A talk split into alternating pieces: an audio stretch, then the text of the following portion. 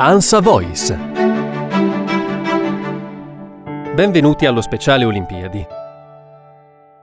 Alle 6 di questa mattina a Tokyo il destino si è presentato alla Palazzina Italia del Villaggio Olimpico e ha bussato alla stanza 1201. Bruno Rosetti, atleta del 4 senza del canottaggio, gara al via della quale mancava poco più di un'ora, ha aperto imboccando la parte sfortunata della porta girevole. Mi dispiace molto, sei risultato positivo alla Covid dopo un tampone salivare, gli ha detto il medico della federazione Nicola Pucci. Le autorità giapponesi ti trasferiscono in un Covid hotel. Il canottiere di Ravenna era a un passo dal podio olimpico, puntualmente raggiunto poi dai suoi compagni, che con il sostituto Marco Di Costanzo hanno conquistato la medaglia di bronzo. Si è ritrovato in pochi minuti in una stanza minuscola di quello che è in sostanza un ricovero per i positivi alla pandemia. Asintomatico, vaccinato a Roma, prima dose il 9 maggio, seconda a giugno, entrambe con il vaccino Moderna, e teoricamente reduce da 15 giorni di bolla olimpica, perché è partito dall'Italia per il Giappone il 12 luglio, ma inequivocabilmente positivo, perché all'esito del salivare ha fatto riscontro quello del tampone molecolare. Definirlo distrutto moralmente, spiegano fonti della Federcanottaggio, è poco. Dove e come si è contagiato? Cresce la preoccupazione nella delegazione azzurra al villaggio, anche perché tutti garantiscono che le procedure sono state rispettate alla lettera. E allora?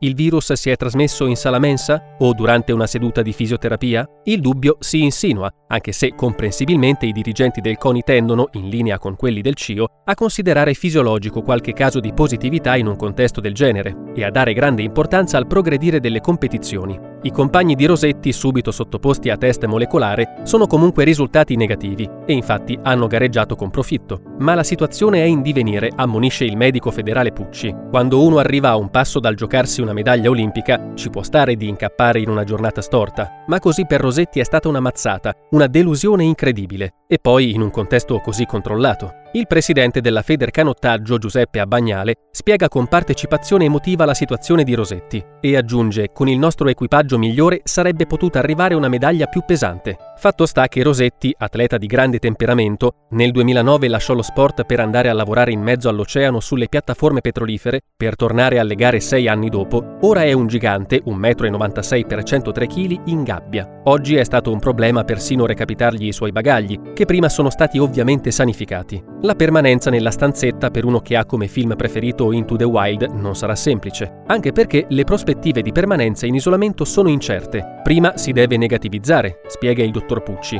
Poi, dopo una settimana o dieci giorni, potrà tornare a casa. Le regole di qui sono queste.